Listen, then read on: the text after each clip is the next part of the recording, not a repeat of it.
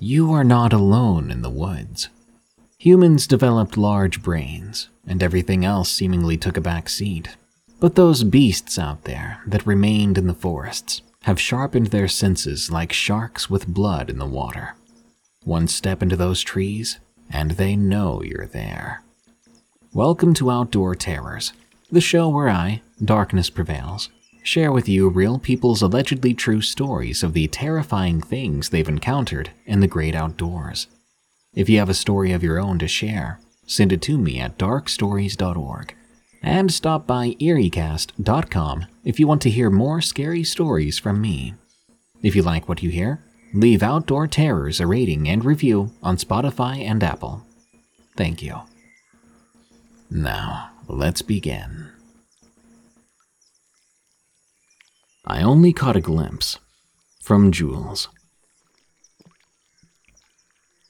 I was living with my boyfriend. I'll call him D for this story. His family lives in a small rural town, surrounded by woods in central Alberta. I'm originally from a big city in Ontario, but I spent my summers camping and had never had an experience quite like this in all my time in the woods. It wasn't too late at night when we decided to head outside for a smoke. I think it was around nine thirty or ten p.m. at the latest. Dee and I snuck out of our room quietly, so as to not disturb the sleeping kids or their mother. We let the dog out, making sure the door was secure, before we made our way to the shed, where we liked to hang out while smoking. It gave us a bit of privacy. I noticed a strange feeling in the atmosphere, but I brushed it off. We lived in a shady town, and things often felt off like that. We were just chilling in the shed, chatting about whatever stupid topic we had in mind, when I realized just how still and quiet it had gotten. Now, keep in mind, there was a distant but close enough highway that you could always hear it outside. But for some reason, that was silent too. This made me uneasy, so I told Dee to be quiet for a moment so we could listen. As soon as the two of us shut up, we heard three consistent tapping sounds coming from the window to my left. This sounded like someone was drumming their fingers on the glass. My heart sank. At first, I thought I was just hearing things. I am schizophrenic, and my mind has a tendency to play tricks on me. But as Dee and I both stared at each other, wide-eyed, I knew it was real. We sat in silence for a moment, analyzing, straining our ears to pick up any sound from outside. But there was nothing. It was silent. We couldn't even hear the dog roaming around the small yard. And as I had a background in witchcraft and have always loved anything scary, everything I'd ever heard about skinwalkers began to flood into my mind. I was scared. Suddenly, something started banging aggressively against the side of the shed, under the window, and we had initially thought it was the dog. But it was harsh. I could tell it was something large and fleshy hitting the metal siding. It wasn't a clang or anything like that, and it wasn't the soft thunk the dog made when she jumped on the bed. It was like somebody was slamming their hand or fist against the wall. Immediately, we decided we'd had enough. We started to pack up our stuff to head back inside.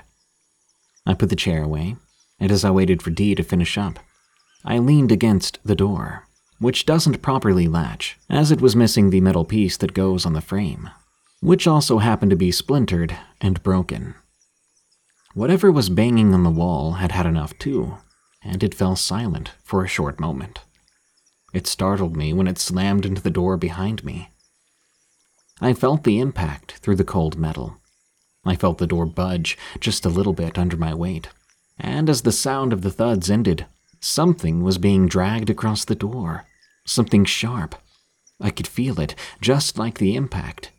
I knew there was more than one point of contact. There was more than one thing dragging across the door. Likely a hand, likely clawed, and equally likely attached to something that could and wanted to kill us. I could almost smell the evil in the air. And as I felt the door opening more and more with every thud, I feared for my life. I did not think we were going to get out of that shed alive. Then it stopped. Just like that, the banging stopped, and as I heard the familiar sounds of the dog running up to the shed, I could hear footsteps retreating. When I felt safe, I peeled myself away from the door, my legs shaking as I slowly opened it just enough to see out of and look around. The dog was there, sniffing the ground and pacing about. She seemed stressed, and I couldn't really blame her. I had nearly soiled my pants myself. We left quickly, calling the dog and running into the house. As we crossed the porch and shoved the door open, something on the roof moved in the corner of my eye. I looked over as whatever was up there ducked out of my view. I only caught a glimpse, but I could tell it looked vaguely human. Vaguely. I've done some digging since that night, looking for explanations, and I learned that the only native reserve was more than an hour away. Dee isn't really into folklore or superstitions, so we spent a lot of time trying to come up with a rational explanation of what had happened, even going as far as to bring the dog outside to see if her paws could reach the window of the shed, which she couldn't. There was at least a foot between her paws and the window. That still wouldn't have explained the strange pattern of noises we heard, nor the human figure on the roof. I've had several strange dreams about that house, about those woods. Nightmares about malicious creatures chasing me, hunting me down, tearing off my flesh. We haven't heard anything since. It might have had something to do with the fact I've been carrying sage and crystals around, or maybe whatever we had smoked caused us to share a hallucination, which I don't think that's possible. Whatever it is, I'll never know, but I sure don't ever want to go walking in the woods behind the house again. At least, not alone. The Skeleton. From a Random Wendigo. I live in a small town in the U S. It has a trail on the north end. This happened over the summer. I don't remember the day or month, but I do remember what happened quite clearly. I was with one of my best friends, E. That day was especially hot, and E had come over to my house. I let my sister know I was going to take off and hang out with E for a while. I asked him where he wanted to go. "To the trail," he replied. So we talked as usual, making our way to the trail. We arrived about fifteen minutes later. We started to discuss clearings in these woods that were off the trail, and I showed him one of them. We kept on going towards a bridge, and we crossed over. There was a little stream there, which flowed into a creek. After that, we spotted this big tree standing over a clearing. The way it was gnarled and twisted made it look like a cave more than a tree. So we went over to check it out. We hung out there for a while before moving on. It was after that when we spotted it. "Dude, look," he said. We walked over to a smaller clearing. There, we saw this deer skeleton lying on the ground. Some of the bones were in different areas than the rest. If we had to guess, it looked to have been there for about a year, but some of its bones were shattered like glass. Definitely looked like something had been feasting on it for a while, leaving the remains right here. "What do you think killed it?" he said. "I don't know. I guess something strong enough to shatter bones like glass." We left soon after that, calling it a day. But we did come back the next day, as we wanted to see this skeleton again. But when we got back to the clearing, it was gone. Like something had cleaned it up, despite the remains being left there for so long. Very weird. I didn't really know what to say about this. That's when we heard this noise up in the trees. You might be thinking it was a bird, but I soon noticed it sounded too heavy. Then, just as the two of us went quiet after discussing for a moment, something fell to the ground behind us. I turned around like anyone would, and I saw it. The skull of the deer, just lying there on the ground. "Was that there when we got here?" I asked. No, he replied. We knew we weren't alone then. There was something in the trees above us. We started running out of there, just as something leaped out of the trees behind us. In a mad panic, we climbed over fallen trees, trying to make our escape, when E fell, hitting his head hard. I turned around, and I saw something I'll never forget. It was mostly white, covered in bone, standing about seven feet tall, with eyes blacker than coal. The skin looked like a bunch of animal skins all stitched together. It had long, dangly arms with long claws. It looked like it had barely any muscle, but it seemed to break tree branches with ease. What I saw was slouching and lumbering its way towards E. I ran over to him, picked him up, and ran as quickly as I could. I was so afraid it was going to catch up to us. We crossed over the stream, and suddenly, the sound of it chasing us stopped. The two of us ran as quickly as we could, never coming back to that trail again. Dogman or Skinwalker in North Georgia. From Morris. I'm a twenty-eight-year-old guy with a family of four, and a pretty good job. The paranormal has followed me and my immediate family for the better part of two decades. I grew up in a house that could rival the Conjuring house.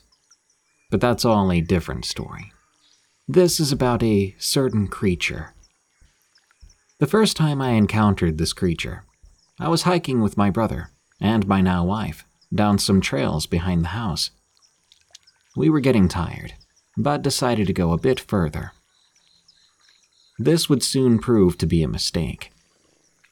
We made it to this dome-like area, which we realized was completely constructed by woven trees. When we stepped inside, my girl said she wouldn't come in.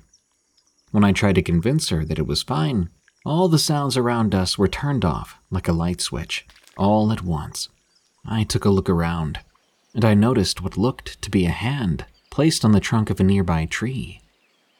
It looked like a raccoon's hand, only twice the size of a human's, with long claws that looked like they could tear through metal. I don't know where this courage came from, but I took two steps towards it.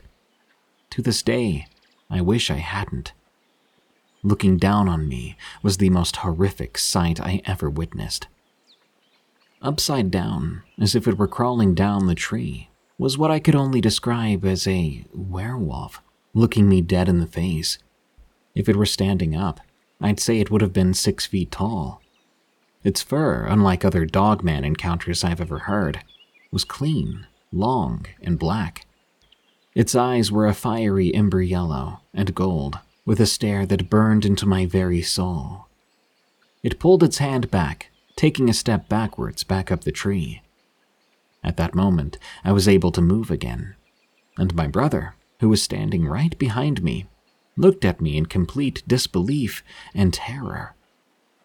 I told him to just calmly walk backwards, back to the trail. But then, we started to hear cracks in the branches, and we couldn't take it. We booked it. The last time I've seen a creature similar was when me and my brother and his girlfriend were riding on a back road late at night, smoking. I know what you're thinking, but my brother's girlfriend doesn't even smoke and was completely sober during the whole thing, and even she can't explain it. As we turned on the gravel pass, things were deathly quiet. No more than thirty seconds later, something the size of a grizzly bear ran across the road at breakneck speed. We saw it stop on the other side of the road, so we stopped for a moment to get a better look. After all, we felt safe inside the car. What we saw would be burned into our minds for the rest of our lives. At first, we thought we'd hit it, because its limbs were turning and popping as if the bones were breaking. It wasn't until I saw what appeared to be red, patchy fur over the top of human-looking skin that I gasped. It looked directly at us, ears perked up like a German shepherd, eyes glowing a fiery orange with no source of light for eyeshine. We were only twenty feet from this thing, and I saw its lips curl back, baring teeth, drool dripping from its maw. At that point, I broke from my trance and screamed at my brother to floor it. He was just stuck staring at the thing.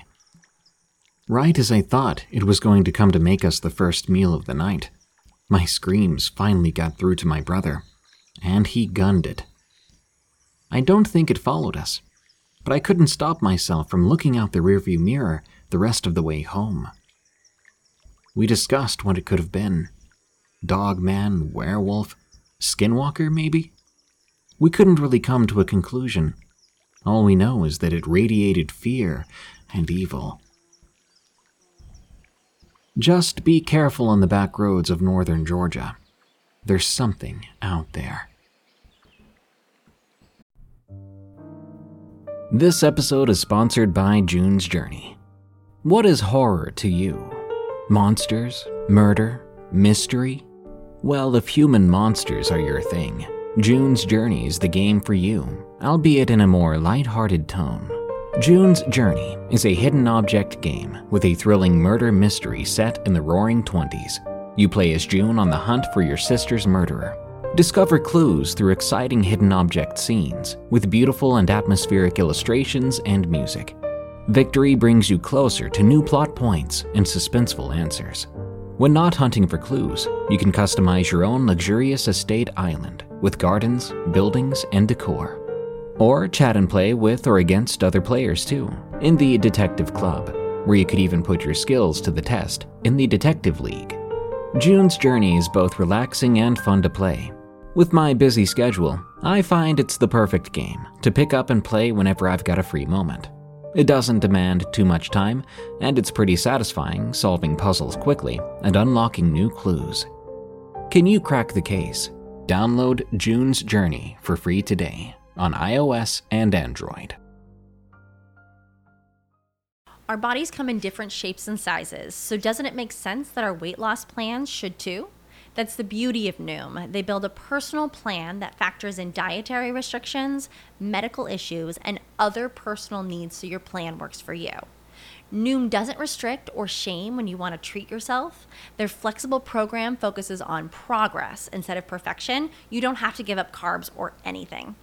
And with their daily lessons, you can learn something new about your food choices every day. After just a few days of using the app, I learned how to recognize cues for overeating and how to choose the right foods to feel full. Stay focused on what's important to you with Noom's psychology and biology-based approach. Sign up for your trial today at noom dot com. That's N O O M. Dot com, and check out Noom's first ever cookbook, The Noom Kitchen, for one hundred healthy and delicious recipes to promote better living. Available to buy now wherever books are sold. Strange Creature in the Pennsylvania Airsoft Fields, from Jay Fazlitt. In the summer of twenty sixteen, I was part of a large week-long airsoft event. I was one of fifteen thousand airsofters who came out to be in this event, and I was part of the five hundred fifty-second Infantry Battalion, Condor Company three Squad. Specifically, I was in Fireteam Bravo, with the rank of Specialist. It was day two. My squad was holding a bridgehead two point five clicks from Division H Q, with one squad from Tango Company. We dug in, three fighting holes on each side of the road, before and after a bridge. My squad leader had put our belt fed in the innermost fighting hole, and the squad lead from the other squad had put their belt fed on the other side of the bridge. It was getting late. I was feasting on an M R E when one of the guys on watch yelled out, "Contact! Left side! twenty meters out!" Then all heck broke loose. The two forty in the innermost hole let off bursts of tin B Bs until the gun was dry. One of the guys fired a forty millimeter B B grenade from the two oh three on his rifle. I jumped up from under the makeshift shelter in the hole. I started to engage with what I thought was a six-foot-tall hostile, carrying either a bulky shotgun or S A W, wearing a ghillie suit. I only realized that I was in fact not shooting a man with my rifle, but a seven-foot-tall creature of some sort. And I kid you not, the thing reminded me of a Sasquatch or skunk ape, and it wasn't holding a gun, it was carrying a tree branch. The thing went crashing through the trees and brambles, running down into the four-foot-deep, recently flooded river, which had swept away someone earlier that day. It walked up near the vertical three-foot embankment on the other side, hauling tail into the woods on the far side of the road, towards Division H Q. One of the guys from one squad had his deer rifle chambered in thirty thirty, because there was a real coyote problem in the area, and I had a gun chambered in forty-four Magnum in my assault ruck for the same reason. I immediately pulled out my hand cannon, and I jumped out of the hole. As I did this, the other guy was digging in the tool case on the side of the Humvee to get his rifle, because he'd put it in the back of the tool case in a soft case. I saw this and waited, because I didn't want to go hunt an angry, teed-off Bigfoot in the woods by myself. The other guy finally got to me. We went into the woods together, but we couldn't find it. We never did see the thing again after that encounter, and my squad was forever known after that as Sasquatch hunters. The Face I Saw with My Son, from Anonymous. It was the first day of August, and bear season had started in Oregon. My son and I had gone to the White River Wildlife Area to hunt bears in the afternoon. We put some bear bait on the ground to lure a bear in close and try to get a good shot. My son and I sat about fifty meters away. I was looking somewhere else when I saw my son pick up his rifle. He had the rifle up for three minutes, then just stared at me. Then he stood up, came over to me, and told me what he saw. He said he saw this guy looking at him with a telescope, and that this guy went through a tree when he walked away. Like always, I thought he would be lying, but his face was different than usual. So I took him with me to a different place. It was around eight p.m. at the time, when he told me, "Let's go home. I'm tired and scared." So we packed everything up and started walking back to the car. As my son and I walked, I saw something pop out of a tree. I kid you not, it was a red face with a white mustache. When my son saw it, he gasped and fell backward. I helped him up and asked, "Is that what you saw?" He replied, "That's the guy, the one that went through the tree." When he said that, I grabbed my rifle and aimed at the guy. Obviously, there was nothing normal about this situation, but when I tried to pull the trigger, nothing happened. I pulled it a dozen times, and the rifle didn't fire. I began to yell at the man, and whatever this thing or spirit was, came out of the tree and flew out into the canyon. After it was gone, my son and I started going back to the car. We'd left the car four minutes away, but we took longer than four minutes. It took us about thirty minutes walking until we got to the place where we left it. But it wasn't there. My son and I started walking down the road for three miles until we found the car. We had no idea why it was here, but we just wanted to go home. We put the rifles in the car, pushed the gas, and left that place as fast as we could. We got home and went to sleep pretty quick. It was already about eleven p.m., so we were dog tired and scared. The Late Night Ghost I Was Not Supposed to See, from Anonymous. This is a story of an encounter I had whilst with my boyfriend a few years back. We were at his house at the time. Behind the house are some developed areas, but it's still a very small town. Near the house is a forested area, one of those creepy stereotypical ones, with jagged trees that don't curve at any point. They just sort of bend at sharp angles and points at all the branches. Also, they were all mostly bare, a few leaves if any, and the bark was dark in color. There was an old wooden shack there as well, far abandoned, and it had this deep, eerie trench dug under it that had a very negative energy to it. It reeked of death. There was a sort of hallway in it, but it was a ramp, all made from dirt, like it had just been carved out of the earth. One day this shack collapsed, but during the time of this story, if I recall correctly, it was still there. The house itself was old, one of the oldest in town, and they were renovating it to sell one day. I was best friends with his sister, so I was supposed to be staying the night with her, but everyone knew I wanted to spend time with my boyfriend. Besides, our friendship had grown apart as we got older, for various reasons. My relationship with her brother likely being one of them. She would get jealous, and for this reason she wasn't with us. She was angry with me for ignoring her. However, she'd been a bad friend to me, so I didn't feel bad about that. He and I were on the couch watching T V.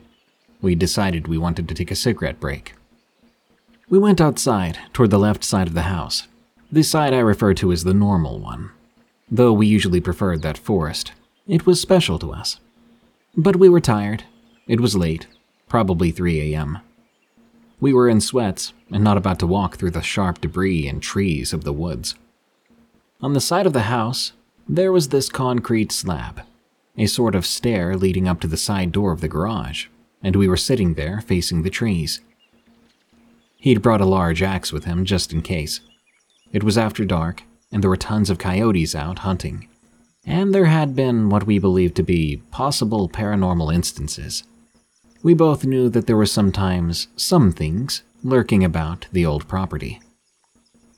Suddenly I realized we were both fixated on the same thing. I'm not sure who noticed it first, but when I realized he was looking too, I knew I wasn't crazy. "You see that too?" I began, hesitantly. "You see it?" he asked, seemingly surprised. I guess he hadn't noticed me looking at it yet. "A pair of eyes," I said. "Yeah," he mumbled. It looked like a pair of car headlights almost, the spacing and color, but they were too blue and just light that was eye-shaped, if that makes sense. I would have thought it was a car in the distance, but for it to possibly be in the background I was looking at, headlights would be way too dim to see this clearly. And beyond that, there was no car attached. It was just some eyes.